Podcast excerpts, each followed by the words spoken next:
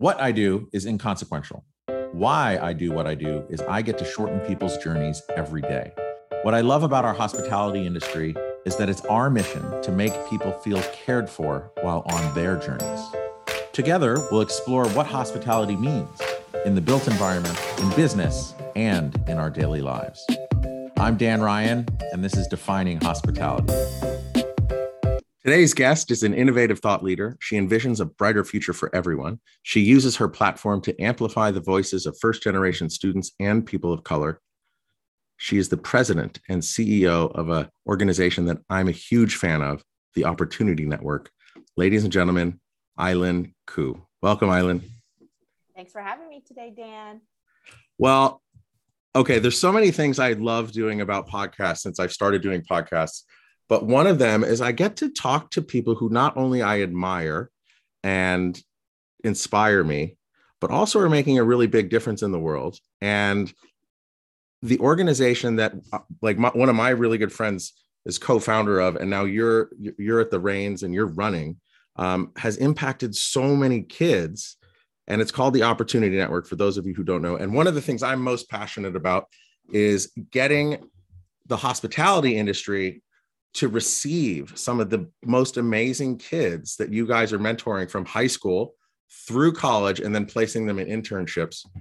Because one of the things, and I don't think you guys coined this, but something that resonated with me with one of the first dinners or, or events that I ever went to, it was that um, talent is uniformly distributed, but opportunity is not.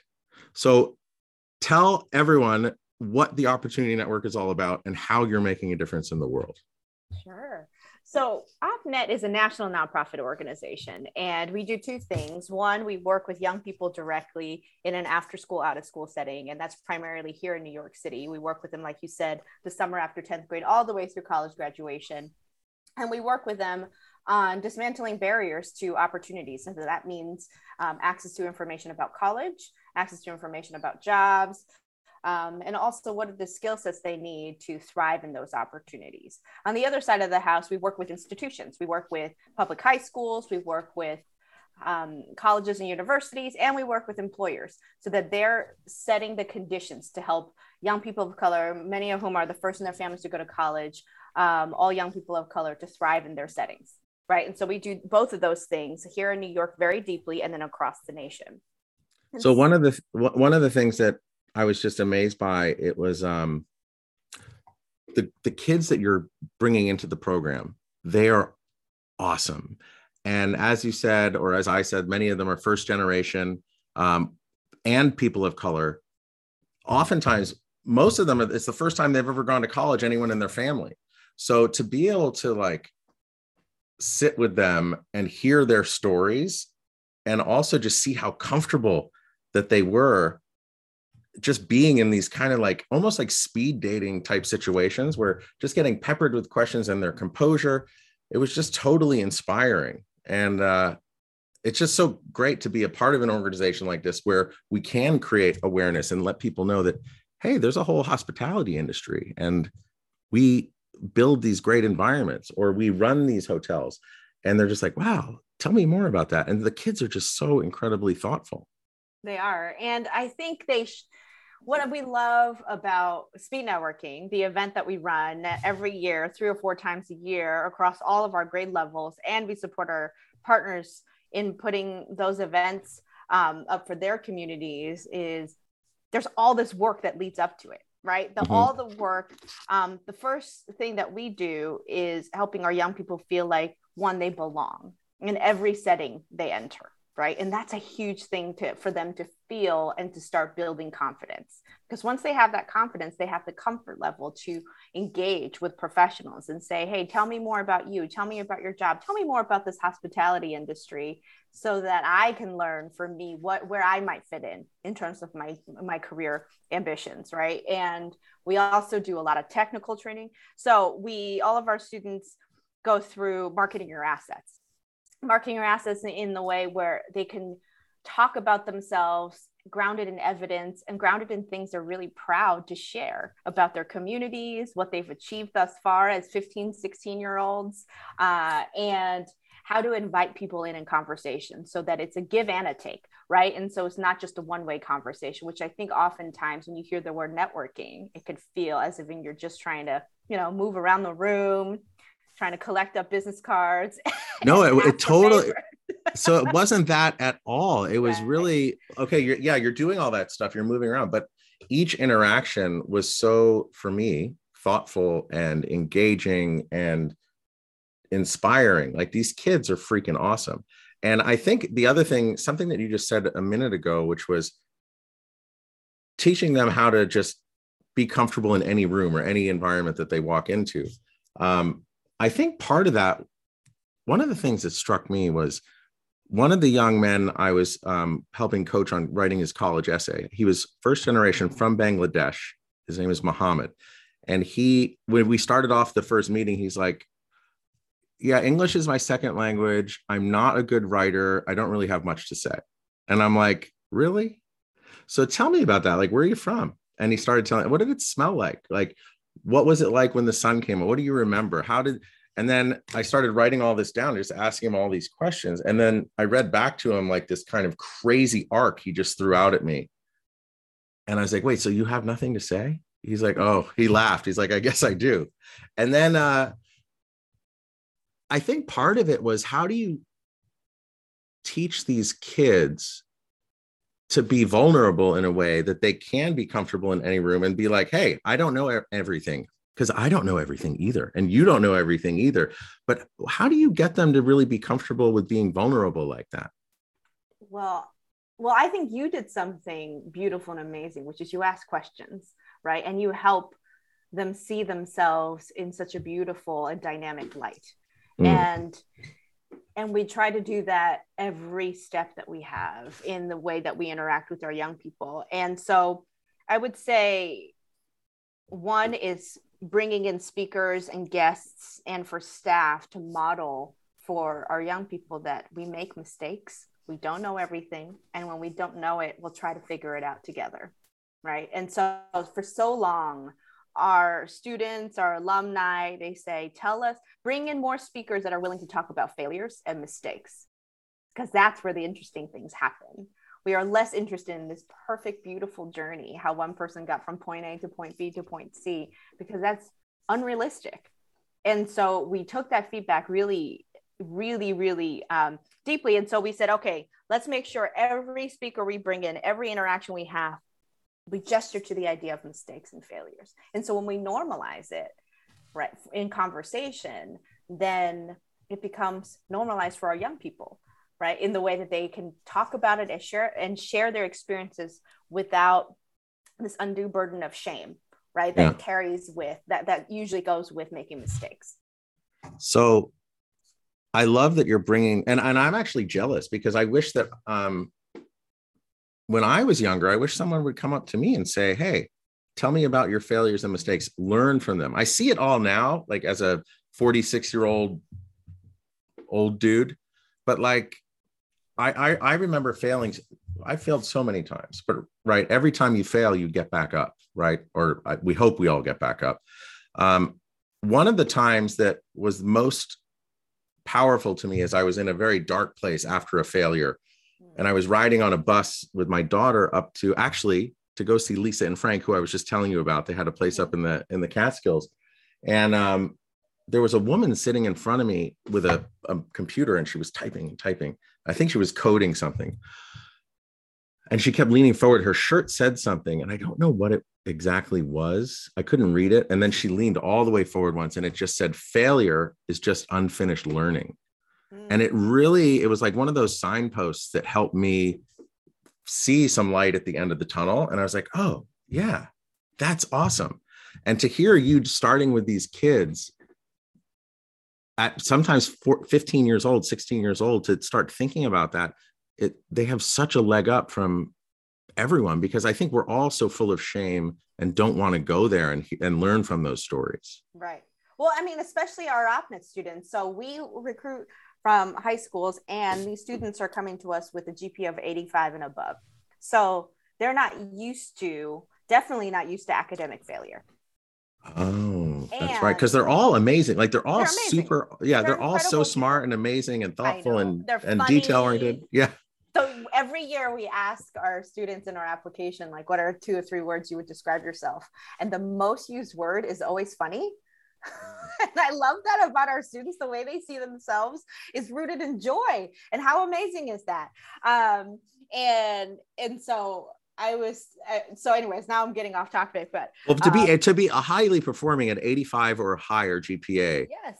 like how do you what are strategies that you guys have to make them feel comfortable with talking about their failures because oftentimes we all have this facade up like how do we break through that I think it helps when we, in conversation, we can't know everything, right? And Mhm. so a student might come to us and say, Tell me all the ways uh, to be a success in hospitality. If one of our students came to me today, 15 minutes from now, asked me that question, my answer would be, I don't know, but let's figure it out together Mhm. right i think in other kind of in especially in the educator and student dynamics it oftentimes can be like oh here are the three things that i know and this is the way to go. But you can really steer somebody off track by pretending you know more than you actually do and not admitting to kind of that that inadequacy. And that's a version of modeling for our students you can be vulnerable right? You don't have to know all the answers. We can figure it out. And showcasing places where we where, we made a mistake. So we ask for students for feedback all the time. They probably want to do less of it. They're like you ask us too many questions and too many surveys. Um, and so we say how can we do better? Tell us. And tell us how we can do better out of all the workshops you did. Which ones were your favorite? Which ones were the most useful? And which ones you'd be like probably never again right? And Mhm. that's important feedback for us. And then we re- reflect that back and say this is what you told us. We we missed the mark on this. Thank you for the feedback. Here's how we're going to do better.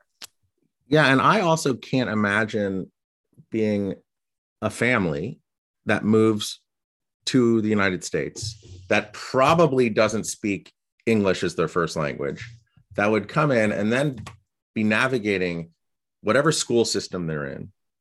Then it's like oh my god placement tests classes this and that colleges like what is all this stuff? And how how do we even navigate all that? And just it's really just about making them feel comfortable but you've done such a good job of it holistically. Like just to give us to give all the listeners a um an order of magnitude to get their head around like how many kids have gone through the program from high school through college into internships and now as alums how many kids have you impacted positively since opnet was started So OpNet was founded 19 years ago, and so folks that have graduated, gone through the whole trajectory, um, are roughly about 450 students in that Mhm. category. And this year, and because with it- when we first started, we served a small classes of students, 10, 15 at most. Mhm. And over the past eight years, we really grew as an organization. So this year alone, we're serving 1,100 students uh, from high school all the way through college. So these are students who have not yet graduated. Wow. And then, so as they apply, they get into Opportunity Network. You guys are coaching them through all of your networking, awareness, education, and just guidance. Um, and this ties into the title of the podcast, but like, how do you make them comfortable? How do you express hospitality towards them? we so in our sector there's something called cultural com- competent uh, and culturally relevant pedagogy so it's Mhm. the idea that before you're in a room you first anticipate what are the cultures that are going to be represented and to use examples and anecdotes that reflect back the lived experiences and the cultural experiences of our young people and mm. so we do that through a number of ways and so when we facilitate courses and especially right now in virtual learning. Let's take a really easy example. What are the images that you see? Do you see people that look like you? Right? And do we use references that are familiar to you? And do we use stories that speak back to what other alumni who have very similar experiences or perhaps grew up in similar uh, neighborhoods or communities also share? Right. And so, kind of creating the sense of familiarity and comfort is is woven throughout everything that we do in the way that we talk to our students in the way that they see themselves in the curriculum right? In the way that we bring in our guests and speakers and highlight and amplify stories. So it's in every element, every corner you turn, right? Our students can see themselves, a version of themselves somewhere reflected. And that's really, really important. And we also, you know, I think it's also creating a, a, uh, our staff do, does a really, really good job with this, uh, creating conditions for comfort, laughter, joy, and care. So, what's the culture of care at OpNet? That you can come to us with something that isn't related to college and career, and we'll still help you figure it out. Right? We don't say, sorry, that's not my job. Please go away. Right. And so that culture of care is also really important. Um, and we have an assistant director of wellness supports, and his name is Carl. And he supervises a team of social work interns whose job is to identify the set of resources that tend to our students' wellness, overall wellness. And that's another extension of culture of care that we do. So when I hear you talk about all these things from laughter to joy to culture of care and wellness, like to me, those are all words that are very dra- value driven, right? So if you think about the values and purpose of OpNet, like what are your values and how do you live by them and how do you use them to build a culture? So we have we we have our active core values, and I'll name a few um, that, and also share examples for how we live them. One is that we value the collective, and we care about the individual. So we hold both collective as the community sense, as well as what each individual needs in order to thrive, and that person's ability to self determine their futures, right, their goals, and so we do this in a couple of ways. Um, and so in the collective sense is how do we build community? How do we curate a class? How do we bring folks together so they can exchange ideas, learn about each other, even from in New York? This is a very New York City thing, right? Just kind of ex- expanding your idea of what the other borough is about. right? Yeah. We have lovely, we have the best kind of competition among the different boroughs. People would be like, "Go Bronx, go Brooklyn," right? People are, and we have Staten Island in there. Don't forget Staten Island. I was going to say. Never forget Staten Island. When we moved downtown, um, five years ago was the first year we were we were able to bring in students from Staten Island, and we haven't stopped since. So it's very exciting for us. Um, and so just this just this exchange, right, and holding collectives and building community based on shared shared um, characteristics or histories or lived experiences. And then from the individual side is we allow for nuance and for each individual to come up and say, there's no one set way to do anything. Mm. Right. We're going to move you through a college guidance process, for example, where you get to learn about the 101s of what does it mean to apply to college? What are the processes? What's the paperwork you need? And what's the Common App, et cetera, et cetera. And at the same time, each one of our students have one on one individual guidance with our staff. And they sit and they say, What does fit mean for you? College fit means different things for different people. And so, and that's where the kind of our students get really, really excited to think about the possibilities because they, you know, what really matters to me? Greek life some of our students will say that and you're like i didn't i had no idea. Okay let's use that as a starting point. And some of our students will say what really matters to me is that there are scientific research opportunities. Mm. right? And some will be like i don't actually know. I need you to help me figure that out and calibrate. So we allow for that individualism to show up. So it's both the collective and the individual. Now the next piece which i know you'll love and speaks to you which brings folks like you into our into our fold into our community is how much we love the power of storytelling. Storytelling in the way that you can claim your identity, be proud of it, and also use it as the lever to chart the path forward, right? What's the story you want to tell about yourself? And what's the story you want to claim for your family and for generations to come? And so we use the storytelling piece, like you were saying earlier uh, in your work with Mohammed, right? The kind of just asking questions mm-hmm. and have them reflect and see see backwards wow the how amazing uh you know their family have been there for them helping them and supporting them and fueling their ambitions to go to the colleges that they're excited to go into um, and apply for them and all that good stuff so storytelling is another one. And then we have a bunch of other uh, active core values that we have but centering social justice right? And so at opnet we work entirely with young people of color. And so we have to center our values around what does it mean not only just to do good but to do what is working our way towards justice for our young people. You think about the systems at play what barriers they face just the moment from the moment they wake up the moment they open their eyes and what can we do to break down those barriers so wow so just kind of unpacking all that because I love the idea of storytelling. And from my experience with Muhammad and just all the so many of the other kids um, and, or students that I experienced through going through OpNet,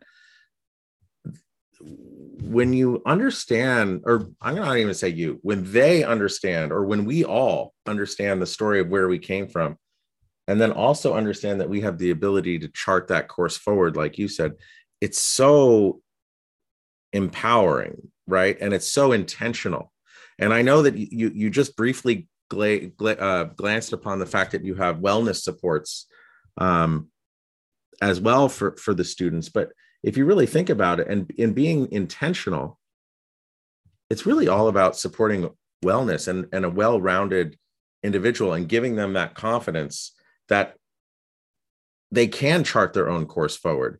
And it's it's just humbling to see how many kids that you you have brought up through this system and have matriculated onward and then how everyone just seems to be paying it forward. And as you think about collective uh, value value the collective but also care about the individual i think it also goes towards the ultimate question of this podcast which is like because it's like so in alignment with all the conversations i'm having but how do you define hospitality hospitality to me is a feeling and a state of exchange mm-hmm. uh, and exchanging care, exchanging culture.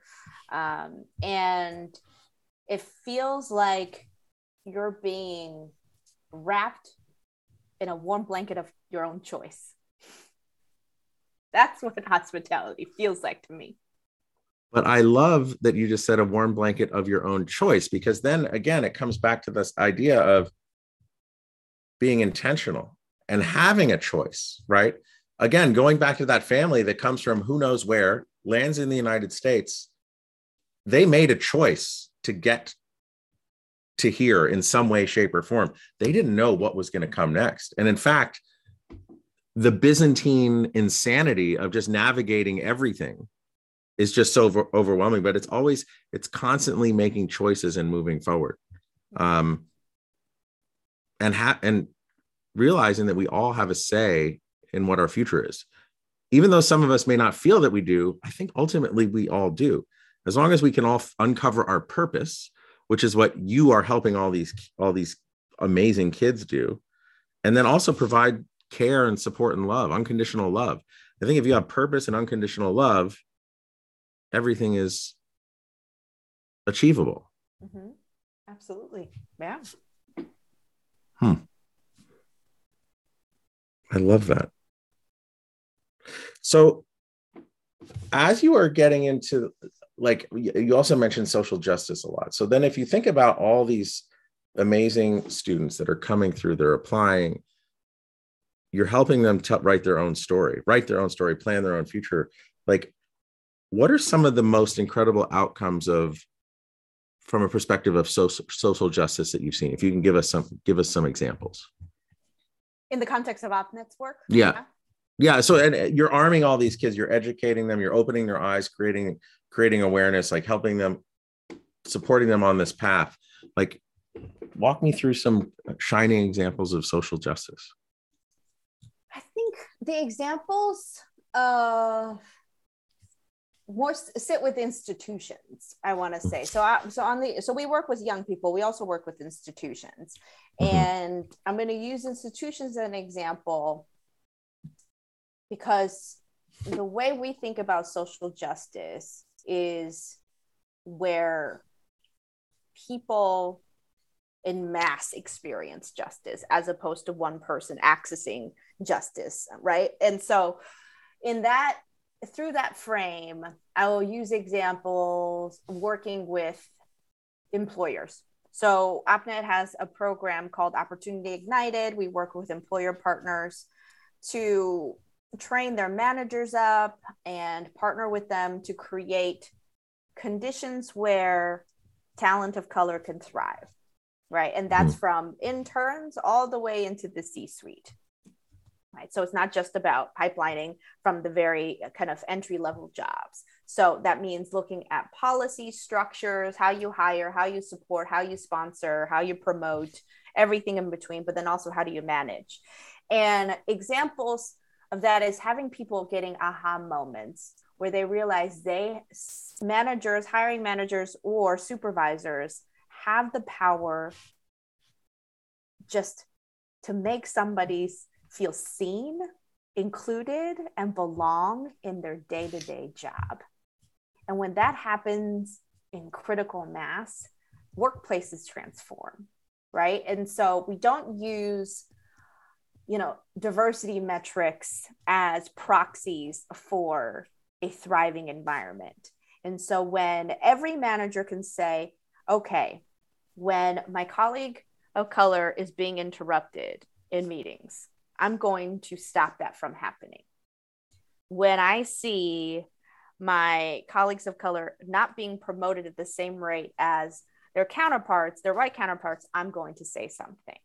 Or there's other examples of looking at you know mentorship programs and sponsorship programs which are different right? So we talk often about what does it mean to mentor somebody versus what does it mean to sponsor someone. So mentorship it's a one-on-one relationship. It's that person that's really there to cheerlead with you reflect back with you support you and you have a level of vulnerability with them. A sponsor may not have a relationship with you but they know about you and they know about what skill sets and talent that you bring to the table. And they say your name when you're not in the room. And they make sure you're accessing opportunities, right? In in those rooms and at those tables. And we want our young people to have both. And so when that's happening in mass in workplaces, you can fundamentally change how justice is accessed in the workplace for people of color. Hmm. And uh, you said three things being seen feeling seen, feeling included, and feeling heard. Through all of these conversations, and as far as making others feel comfortable and discussing hospitality, and I feel like those are just the three basic human needs, right? I mean, I'm sure there's more, but you know, as not an expert in delivering hospitality, but a fan of, like, I know when I experience someone else making me feel comfortable, I know when I make someone else feel comfortable. It's really how do and it's coming up whether it's in shelters that uh, from people from guests that I've spoken to, from hotels to businesses to anywhere. It's just how do we let people know that we yeah I see you, I'm yeah. including you, and I hear you. Yeah, so I'm doing this research project um, with MIT Media Lab and an artificial intelligence company called um, Local Voices Network, and it's MIT Media Lab. Yes, oh, and cool. um, I'm conducting, so my, I have a team of facilitators that are conducting 10 in depth conversations with um, BIPOC talent and mm. talking about the future of work. And we are seven conversations in, and I can tell you three primary themes that come up over and over again that what this next class of our work floor force is looking for. They're looking for opportunity, they're looking for autonomy and they're looking for humanity. These three things come up over and over again. And these are diverse folks from all across the nation. Some of them are going to college, some of them are not. And it doesn't matter. These three things continue to anchor what the what everyone wants. I don't think it's yeah. news, right? It's so simple and so complex at the same time.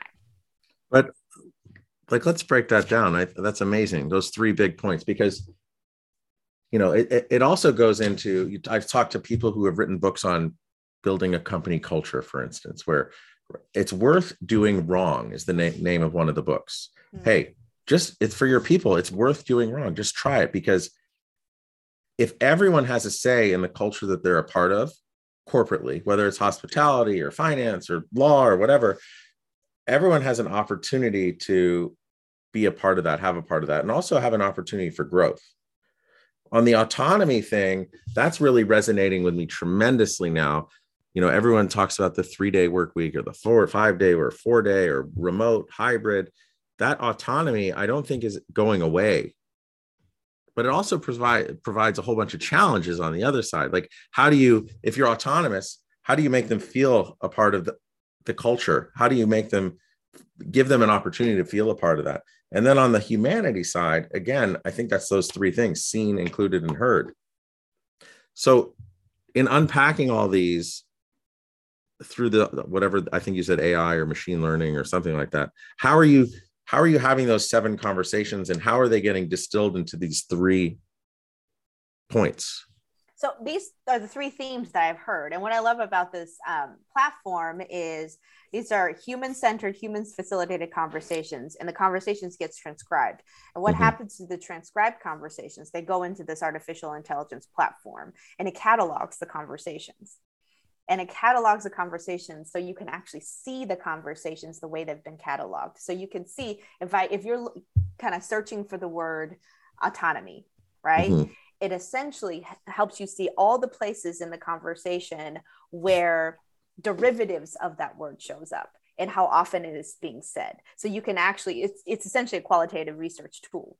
So we're we're doing 10 of them. So we're seven in and these are the, the primary things that we've been hearing. Um, and the group is called local voices network. It's a part of cortico ai and it's an incredible tool and it's intended to amplify conver- community conversations Mm. right and so we're we have folks who are in college who don't want to go to college and currently in the job force folks who have graduated from college and we ask them what are you looking for? What are you looking for?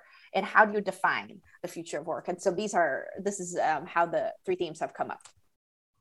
And i'm curious if you went back 10 years ago what do you think they would have been? Or did they how, how long did they have data? Have those three themes evolved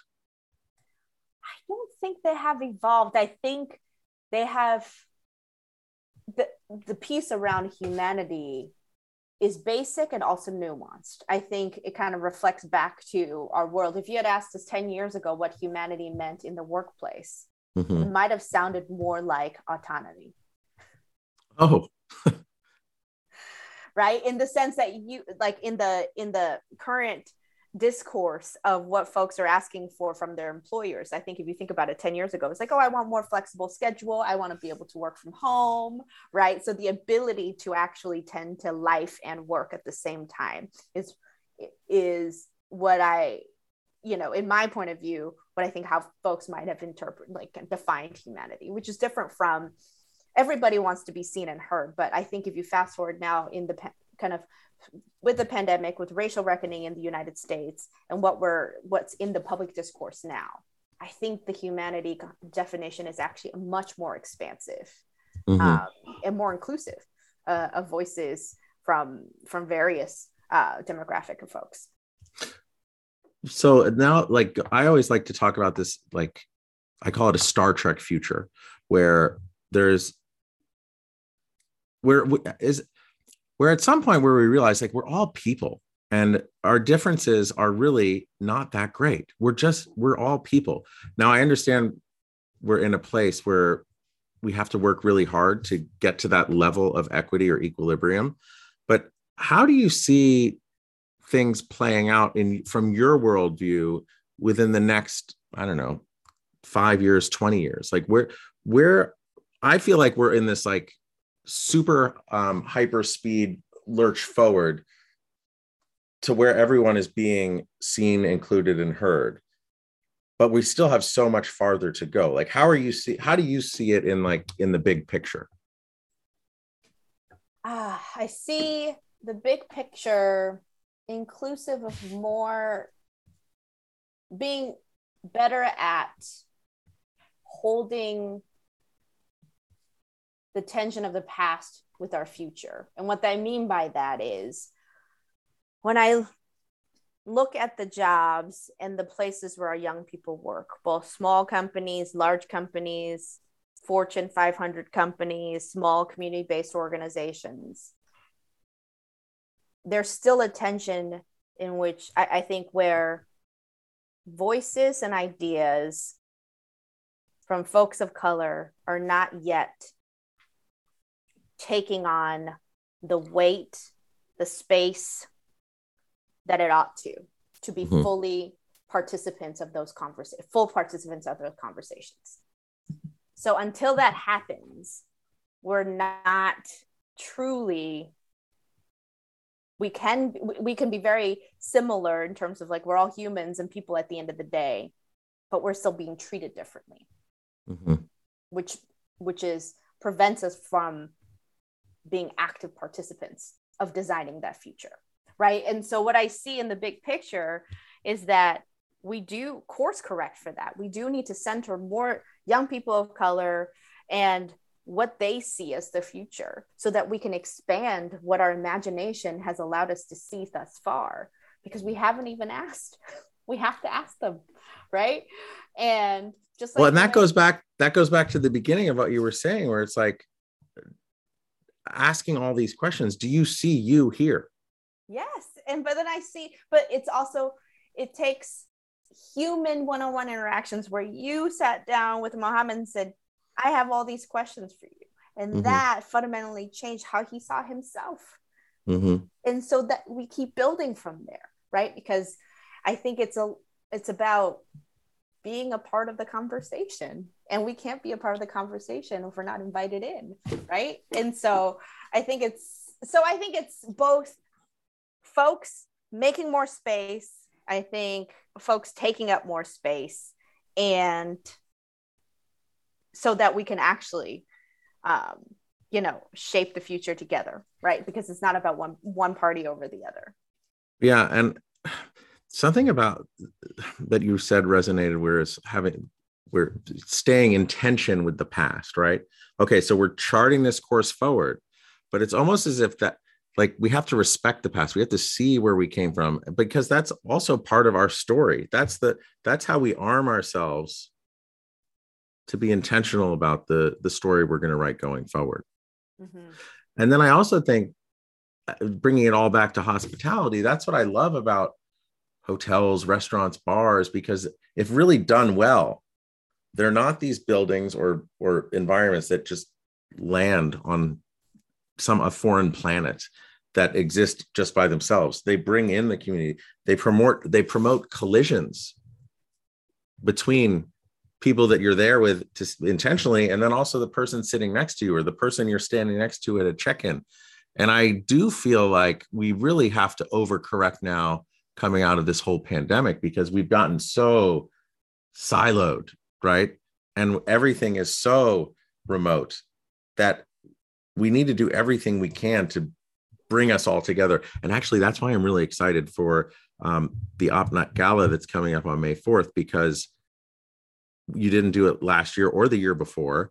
And I'm just, I think this is maybe the first big gala that I'm going to be going to that's not an industry related thing for me, but something that I'm really passionate about. And just to be able to see people and see these kids and see where they where they've gone and like hear more stories. I'm so freaking excited. And I think we're all thirsty for that. Yeah, same. I mean, it'll be our coming back to partying party.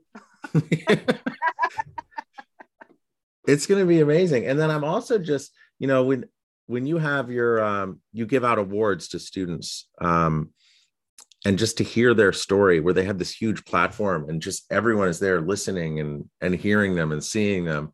I mean some of the stories i've heard over the years are just humbling and inspiring at the same time.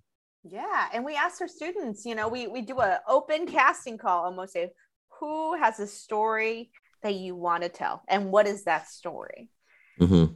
we that's a big invitation and a big ask right and we get these beautiful stories and they're so moving and at the core of it you're going to hear opportunity you're going to hear autonomy and you're going to hear right um, the humanity piece I love it. And also just charting back to, you know, how you're on here on this defining hospitality podcast. I don't, I think it was 2019, just before the the pandemic happened. I think it was 2019. I interviewed Brian Weinstein, Weinstein, who is a friend of mine, but also co-founder of Opportunity Network in Los Angeles at this Independent Lodging Congress event. And he was just telling his his experience of being involved in some of the impacts that they had that he had on students and that he's just seen with students over the years. And then I was like, I was so inspired in front of like 300 people. I was like, oh my God, I want to get this into our industry. I want to get five interns placed in hospitality. And then the pandemic happened. Mm. Again, failure being unfinished learning. I think that for so many of these students coming out, and for anyone really, this the path, the the career path and the trajectory of that career path within hospitality is so steep right now. You could come in at any at any level and because we're all so starved for people as we come out of this um, whatever we've just been through um, the the path of growth is so incredibly steep right now. Mm. so what's your advice for how our students can get started? I think the advice is just keep coming to these events. And i and i want to get more people from my industry into some of your speed networking and just to show them like what an amazing career exists within this industry. So i'm i'm i want to use this podcast with you and also the upcoming gala as just some traction to just get some momentum behind this. I know that we've we've had some small successes but i really want to get more and more. I want to get opnet um, a, a, previous guest we had on here um, is damon and he is kind of on the steering committee, for lack of a better word, for a lot of money that's being applied to Howard University and their hospitality program. And how do we tap and how do we open the eyes of the kids that are going to Cornell or going to Howard or going to wherever that has a hospitality program and create awareness around this? Because I think the only way that the first way that we can change anything is through awareness, mm-hmm. right? So, how can we create more awareness around this? Mm. Yeah, That's my well, question for you.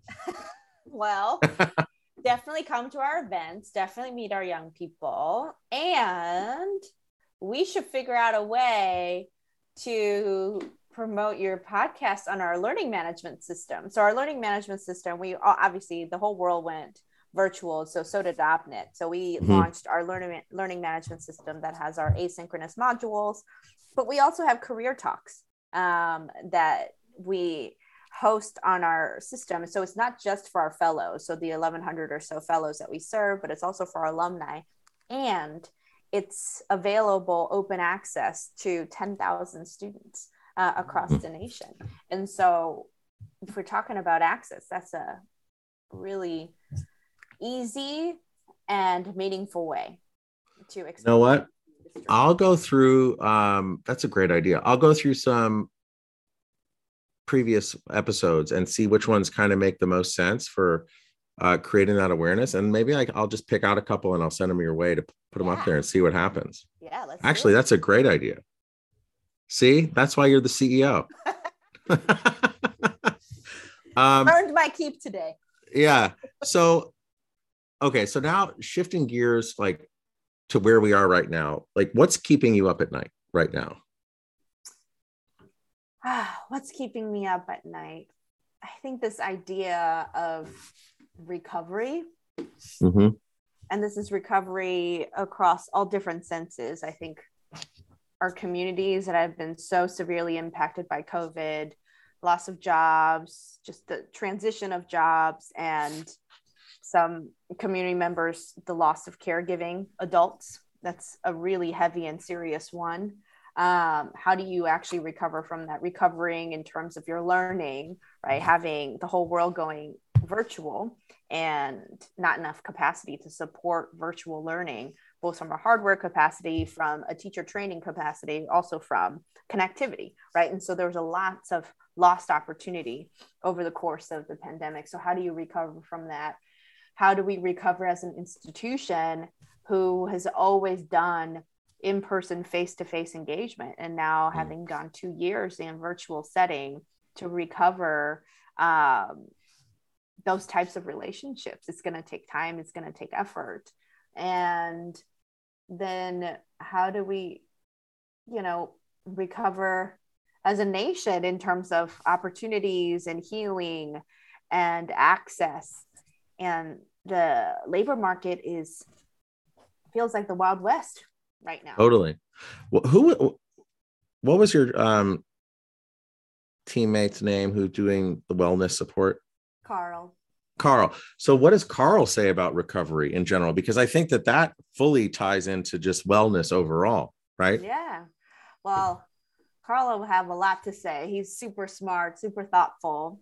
And a couple of things that I know we that Carl has led in our organization is one, integrating and normalizing and sustaining consistent conversations about wellness. And because we work with young people, first is having them develop their own sense of what wellness means for them. Mm-hmm. And that's different for everyone. Uh, and then having a sense of agency and accessing the supports or feeling that they can ask for help to access those supports. Um, so whether it's you know getting counseling or going to referral services, whatever the heck it is, um, that they feel like they have a sense of agency to ask for that. Um, and one thing you had talked about earlier that I'm bringing back now, you had talked about this unconditional love and support. And so Carl, in his field of study, and he actually taught me this, is unconditional positive regard. So it's a technical mm-hmm. term, is that you hold space for our young people and you always hold them to the highest regard, meaning that they can always do better and um, they have every opportunity to fail without the consequences of loss of support. Just mm-hmm. because they fail at something, it doesn't mean they lose you as a caring adult in their life. Right. And so kind of that approach is woven throughout everything we do at OpNet, right? We hold our students to high expectations. We leave them the space to make mistakes and fail because they know there's no consequences that we're going to leave them. Uh, and just because they've made a mistake. So we were also before this, we start, we pressed record. We were, you were asking me how my son's basketball went, and he was in this place where he he has he's a good shooter, but he he was he was not taking shots. He was only running in for layups. I was like, why are you taking the shots? You have an open shot. And he said, uh, I'm gonna brick it or I'm gonna miss it. I was like, well, yeah, you're gonna for every 10 shots, you're gonna miss six or seven. That's okay. Mm. You're gonna get if you're in baseball, you hit 30%, you're gonna go to the Hall of Fame. So I love the idea of unconditional positive regard because it's that's how we learn. It's those failures. That's that it's making those mistakes is how we learn.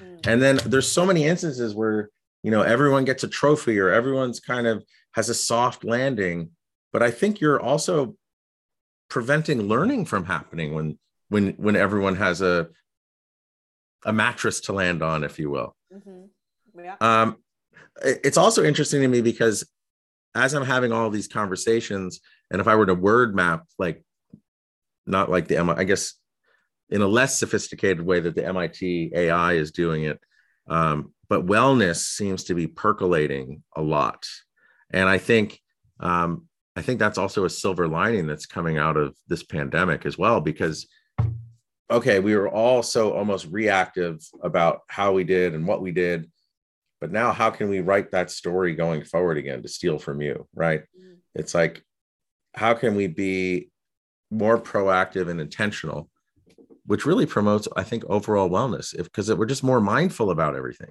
Mm-hmm. yeah. Um okay so that was kind of what's keeping you up at night and i know we touched upon my my star trek future because i'm just like a huge sci-fi nerd but um what's exciting you about the future? Our young people always always always always. They are so fun. They're so bright. And they make me laugh and give me hope so always they're young people i love so much how just laughter joy care fun all this is just it, it's just always oozing through everything you do and everything i'm hearing and and they are fun if you just let them be fun yep They're very fun. hmm. And then before you started at OpNet, what really drew you to the organization? Like where were you before? Who who was Island before? Mm-hmm. And then how did you get so drawn into it and become such an important part of it? Like how did that happen? So right before OpNet, I worked in admissions at NYU's Robert F. Wagner Graduate School of Public Service. And I, it's the where I went to get my graduate degree. I love that school. I love the pedagogy and in admissions as the director of enrollment management. My task was to bring in the best in class and and increase every target in terms of diversity diversity. And so I did that job for 2 years.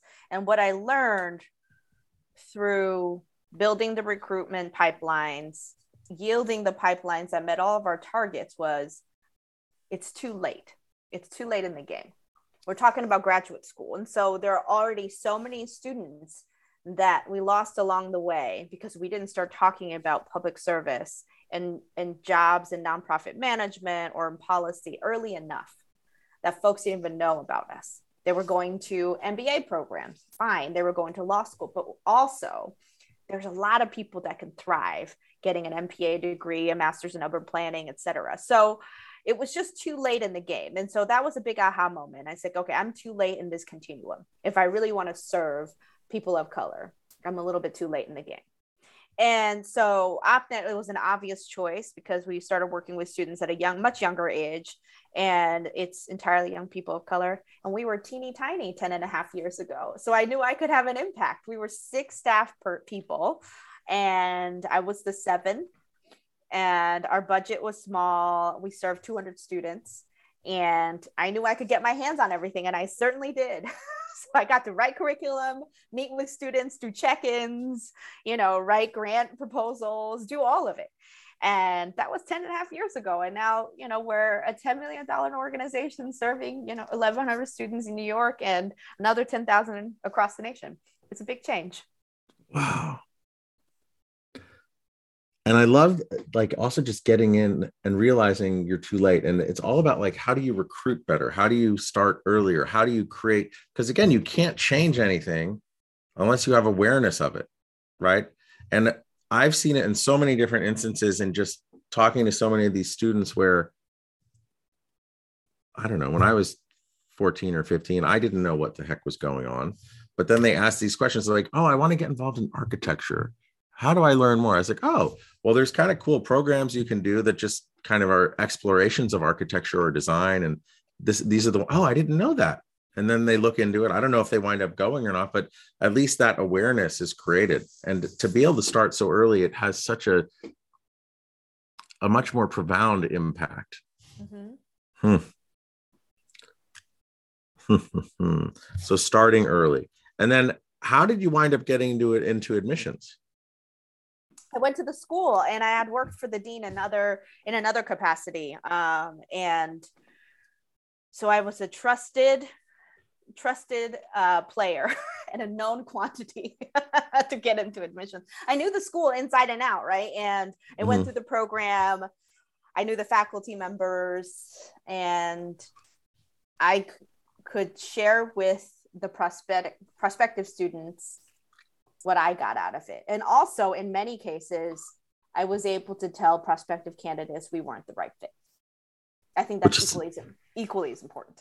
And maybe even more important because if if they're not the right fit and they're going down that path, it's uh, that's a very expensive mistake, sure and it's a really long mistake. So to be able, sometimes the negative feedback we get again, it's the from the not that that's a failure, but we learn so much more from negative feedback often like oh that doesn't feel good. Oh that will be suffering than we do from positive. Right. Yeah. And then if the island that i'm talking to right now went back to the island that was working in admissions what advice would you have for yourself? Oh i would say figure out a way to fundraise for better bigger more inclusive scholarship programs I would tell that version of myself to not work such long hours.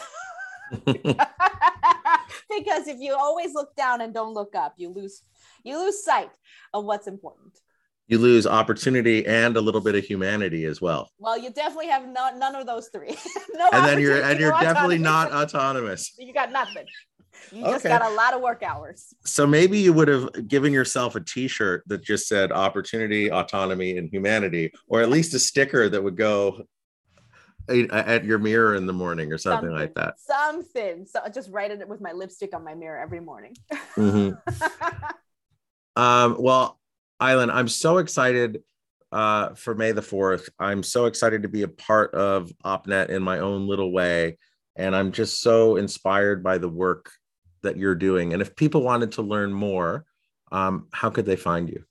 they can find us on our website and they can find me directly on my LinkedIn. Awesome. And we'll put those in the show notes. So, um, Island, I just want to say thank you. Thank you. Thank you. Thank you so much for your time and being here and opening up the world of opportunity for so many kids. Thanks for having me. And also, thanks for being a part of our community. We love having you. I love being there. Um, and I just also want to say thank you to our listeners. I'll have uh, information on the show notes for Opportunity Network, and I'm sure you'll see some posts out there. But it really makes a profound difference in in so many students' lives, and it's really all about making others feel comfortable, comfortable enough to so that they can chart their own path forward. And I think we can all learn from these students. So uh, if this has changed your idea of what it makes to feel uh, or how to make other people feel comfortable and how we all move forward and all progress, please share the podcast with others. And we look forward to hearing from you next time. Thank you.